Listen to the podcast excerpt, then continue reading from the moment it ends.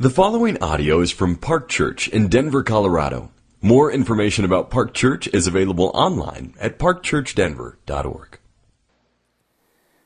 Today's scripture reading is from Matthew chapter 11, verses 28 through 30. Again, that's Matthew 11, 28 through 30. Come to me, all who labor and are heavy laden, and I will give you rest. Take my yoke upon you and learn from me, for I am gentle and lowly in heart, and you will find rest for your souls. For my yoke is easy and my burden is light. This is the word of the Lord. Good morning. Good morning. There we go. Masks are lame and they make it hard to hear, but still, good morning to all of you. My name is Joel. I'm one of the pastors on staff here. We're so excited that you've joined us today.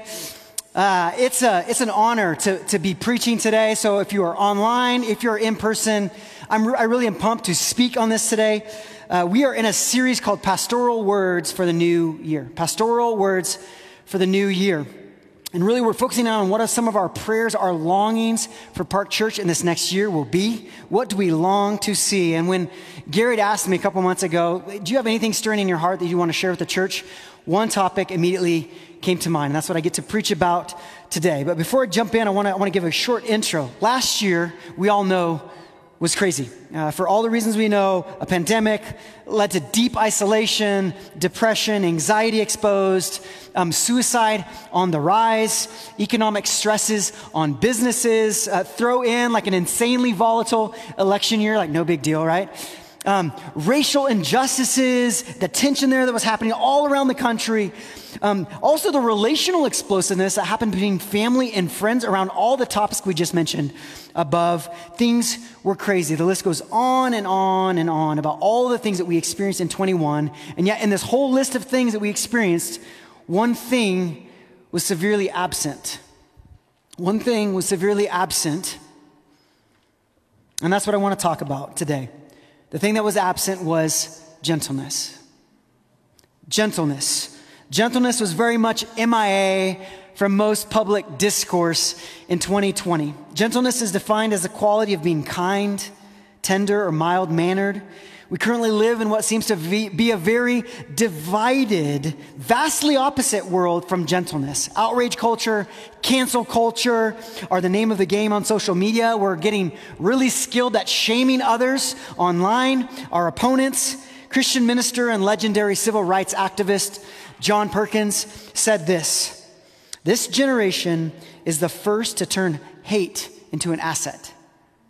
This generation is the first to turn hate into an asset. We live in an age of us against them with rampant suspicion towards anyone who thinks and holds to a different perspective than our own. Healthy dialogue, engaging thoughtfully, charitably, kindly, generously, with others who hold different perspectives seems to be at an all time low. And that sadly isn't just out there, it's in here, it's in the church, it's with Christians.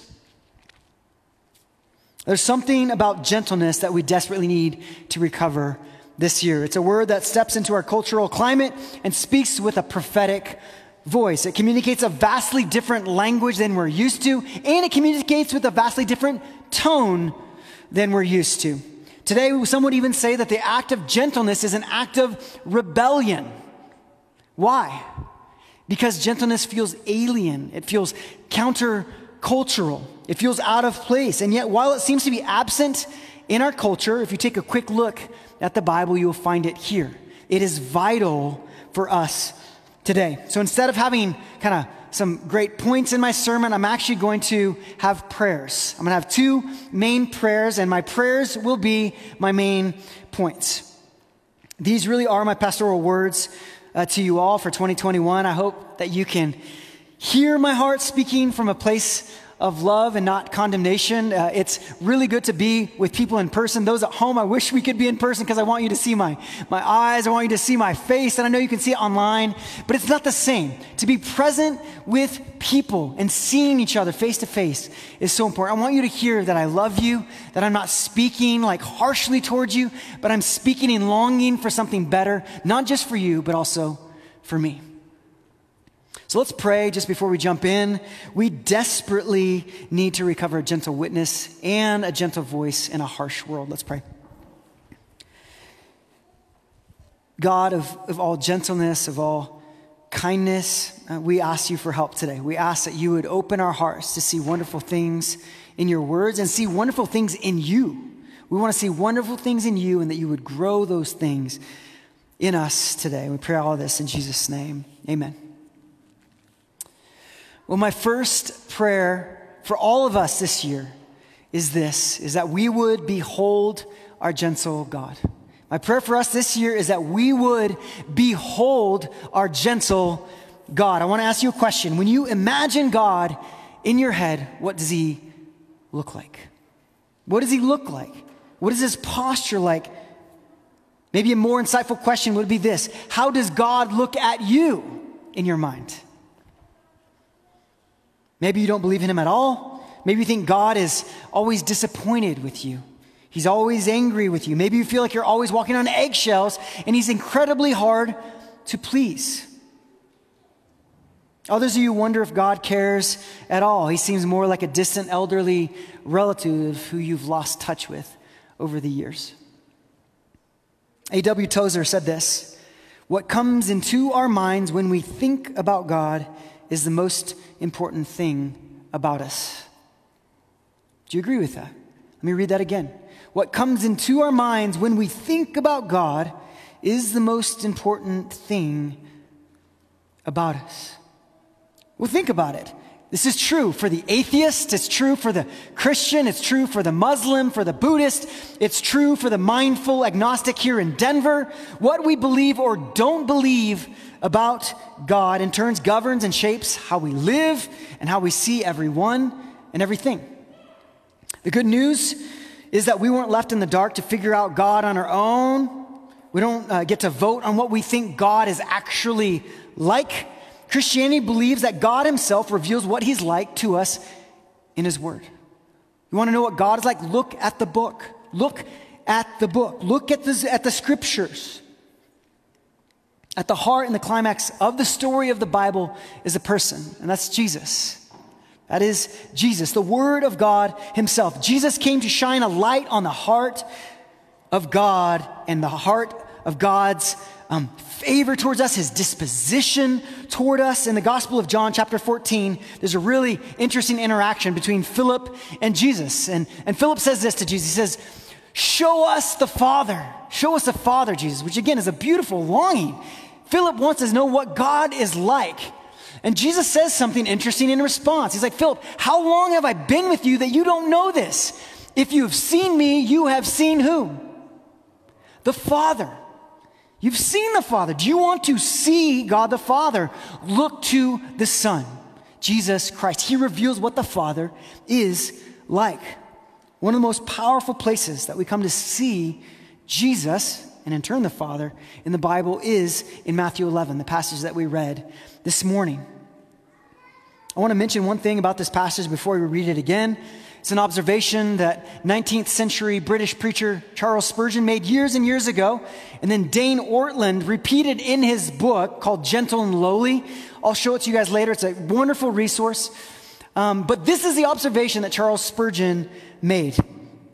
In all four gospel accounts, over 89 chapters, there's only one place where Jesus himself speaks on his own behalf and tells us his very heart. For sure, we celebrate all that we learn about Jesus in the other chapters and, and verses. We learn that he was born. We learn about his miracles, his teaching, his, his life, his death, his resurrection, his, his ascension. And all of these things are essential for understanding his ministry and who he is. And yet, this is the only passage where we hear from him and his own mouth telling us what he's like, what motivates him, what springs most naturally from his heart. So, with that in mind, let me read Matthew 11 again, and this is Jesus speaking. Matthew 11, verse 28. Come to me, all who labor and are heavy laden, and I will give you rest. Take my yoke upon you and learn from me. Why? For I am gentle and lowly in heart, and you will find rest for your souls. For my yoke is easy, my burden is light. This passage is known as the Great Invitation. While I could focus on, on so many parts of this passage, I'm going to focus in on the character of Jesus found right in the center of this passage, of this great invitation. If you received an envelope in the mail with an invitation in it, you would open it, and what would you look for first? Who's inviting me, right? Who is inviting me? Who is the person that sent me the invitation? What's their character? What's it for? But who is it from? Do you want to respond to the invitation or probably dependent on their character, right? In the middle of this invitation, Jesus tells us where his incredible invitation is actually stemming from, where it's flowing from. It's found in verse 29. Jesus says, For I am gentle and lowly in heart. This is who Jesus is at his core. If he had a, a profile on Instagram or Facebook, on his bio, it would say, I am gentle and lowly in heart. This sounds cool, but what does it mean to be gentle and lowly? We're going to look at each of these phrases right now. So, first, Jesus is gentle. The Greek word for gentle is only used three other places in the New Testament. Matthew actually uses it two other times. It's found in Matthew 5 5 in the Beatitudes, right? Blessed are the meek for they shall inherit the earth. The word for meek is the same word that's translated gentle later on. It's also found in Matthew 21 5. It's normally translated humble in the rest of the New Testament. So we find out that gentle means meek, it means humble. Later on in 1 Peter, uh, Peter uses it as an encouragement for wives to be of a gentle and quiet spirit, like Jesus. When we say Jesus is gentle, we're saying that he is meek and that he's humble, that he is considerate. Dane Ortlund, in the book that I mentioned earlier, Gentle and Lowly, says this Jesus is not trigger happy, not harsh, reactionary, easily exasperated. He is the most understanding person in the universe. The posture most natural to him is not a pointed finger, but open arms. Let me read that last sentence again. The posture most natural to him is not a pointed finger, but open arms. Hmm. Ray Ortlund, Dane's father, said this in a different book on the same topic. He said this Gentleness is just who he, Jesus, is at the most profound level of his being. Here then is what we could never believe if Jesus hadn't told us. We have parachuted into a universe where gentleness is the ultimate reality now and forever. Jesus is gentle. Not only is Jesus gentle, but he's also lowly in heart. What does this section, a second description mean? Jesus is lowly in heart. There's definitely an overlap between gentle and lowly. They're two words that are kind of getting at the same thing, the same reality. This word for lowly is generally translated humble elsewhere in the New Testament. A literal definition would be near to the ground. The point of this word usage is this that Jesus is accessible. He's near to the ground. I'm near to you. I'm not far off. I am near. I am lowly. Commentator R.T. France said that he's lowly not in the sense of him being unaware of his exalted status, but rather not using it to browbeat those under his authority. Jesus was unlike the Pharisees and the scribes of his day that were trying to hold people to these rigid standards. If you look at Matthew, before Matthew 11 and after, the Pharisees were trying to do things to the people of God that Jesus was offering a different invitation to. He's like, Come over here. I'm going to give you rest, not like those folks over there. I have true rest for you, a new way of life and of living for you. Can we just sit in this for a moment? This reality that Jesus is gentle and that he's lowly towards us. And he's not just gentle and lowly vaguely, but he is gentle and lowly towards you, towards you, towards you, towards me. I just want to pause. Just, just let that settle in for a moment. Just take a deep breath right now. Breathe out. Jesus is gentle and lowly towards you. He loves you. He's accessible. He's understanding. He's the most understanding person in the whole universe. And this is good news for us. We come to Him with our sin, our brokenness, our doubt, and confusion, and we wonder what we're going to be met with. And He says, I'm gentle towards you, I am lowly towards you. It's dumbfounding, friends, and yet it is good news.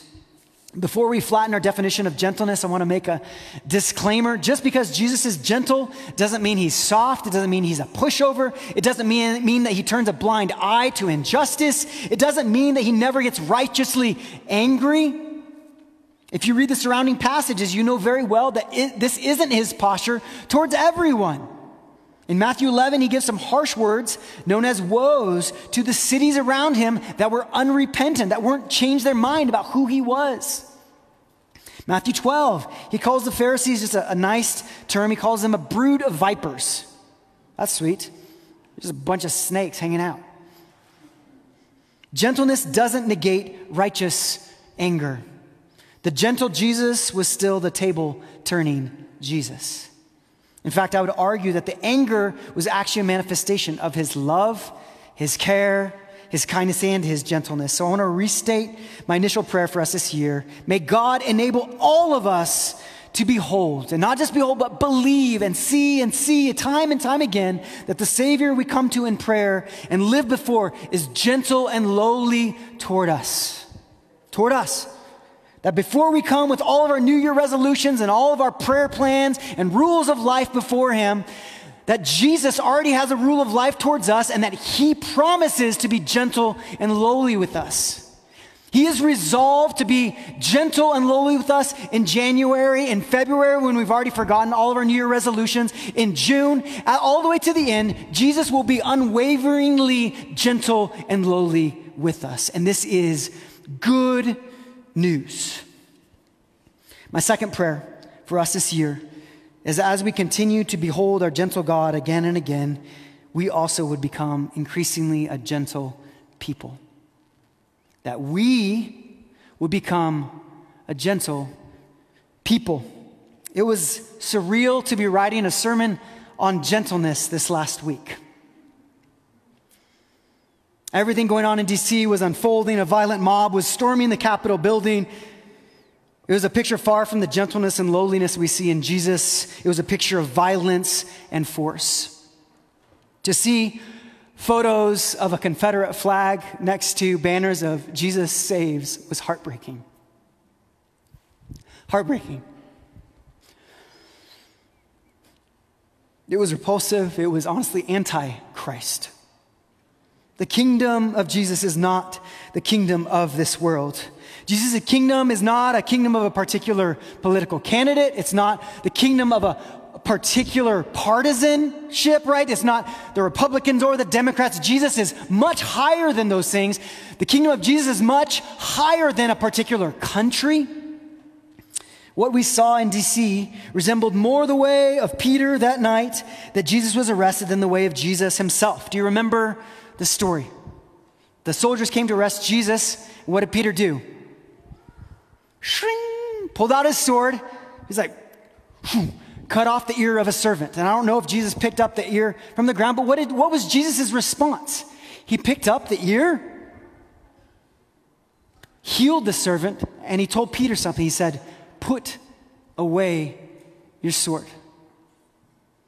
And then he went and laid down his life. Friends, this is the king we serve. He's the king who is gentle and lowly, who lays down his life for us.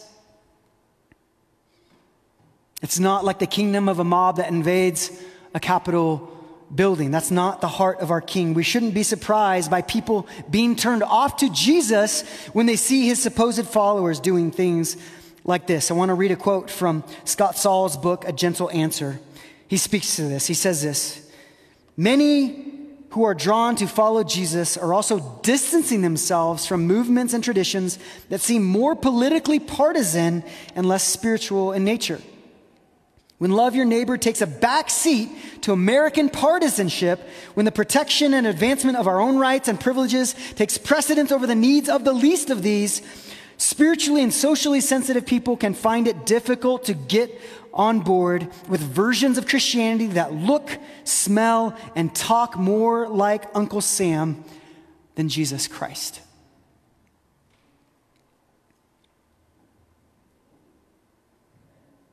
Jesus doesn't intend for his gentleness to be a cul de sac, but rather a highway that he invites us to follow him on. He intends to see a gentle and lowly people being formed by and following him on his gentle journey.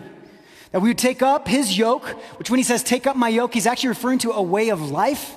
He says, Take up my yoke and learn from me. Learn from me is a reference to him being a rabbi. He was a teacher. He's like, I want to teach you a new way of life. This isn't just like thoughts, but this is a whole new way of living. I was doing a Bible study uh, reading plan this last year that walked through the whole of the Bible. And one of the main things that stood out in the New Testament as I read through it, particularly the letters written to the churches and its leaders, was its usage of gentleness.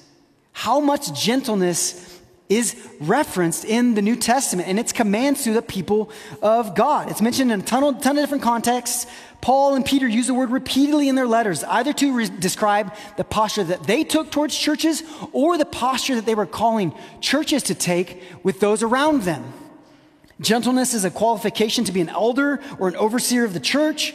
Paul commands Timothy to pursue gentleness. Note that gentleness isn't just an automatic thing where you become a Christian, you're like, ding, I'm gentle. Hey, nice to meet you, right? Pursue gentleness. It's something that we, we long for and pursue. Ephesians 4 1 through 3, I want to put it up on the screen. Paul commands us to walk in a manner worthy of the calling to which you were called, but he doesn't stop there. He, he describes it in this way with all humility and gentleness. I want to repeat that again with all humility and gentleness. Notice it's not partial humility and gentleness, but it's all humility and gentleness with patience, bearing with one another in love, eager to maintain the unity of the Spirit in the bond of peace. This is the way of Jesus, and this is to be our way. Paul goes on in the same chapter and says this be kind to one another, tenderhearted, forgiving one another as God in Christ forgave you. Kindness, tenderness, a life marked more by forgiveness than by grudges. This is our King. This is our gentle King, and this is the gospel.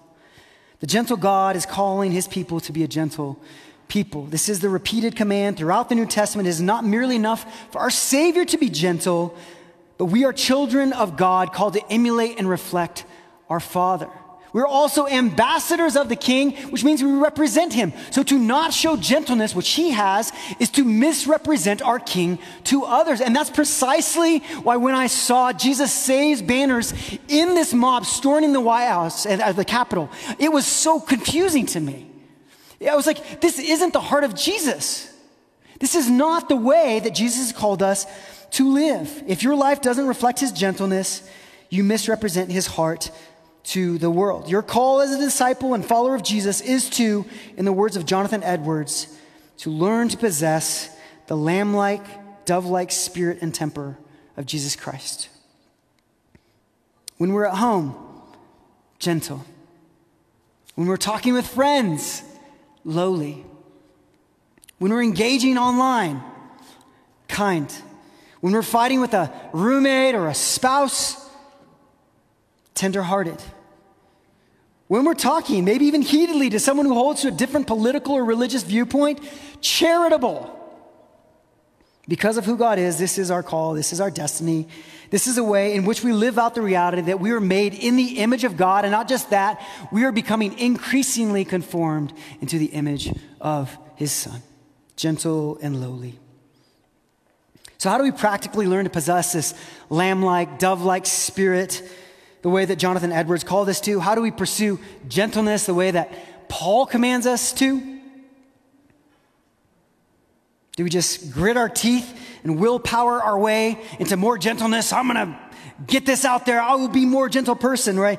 I've felt this tension in my own life. Sometimes I'm like super rude and just short with my daughter, like, ah, oh, stop bothering me, you know? And I'm like, oh my gosh, sorry girls. Daddy kind of freaked out, you know? And then I'm like, God, help me be more gentle with my daughters. And so I pray that. I'm feeling pretty good. And all of a sudden something happens again. And I'm like angry again. I'm, I'm, I'm far from tender. I'm far from gentle, right? And I just get frustrated. How do we make lasting change in this department? And really what we're talking about is a theology of change, a theology of transformation.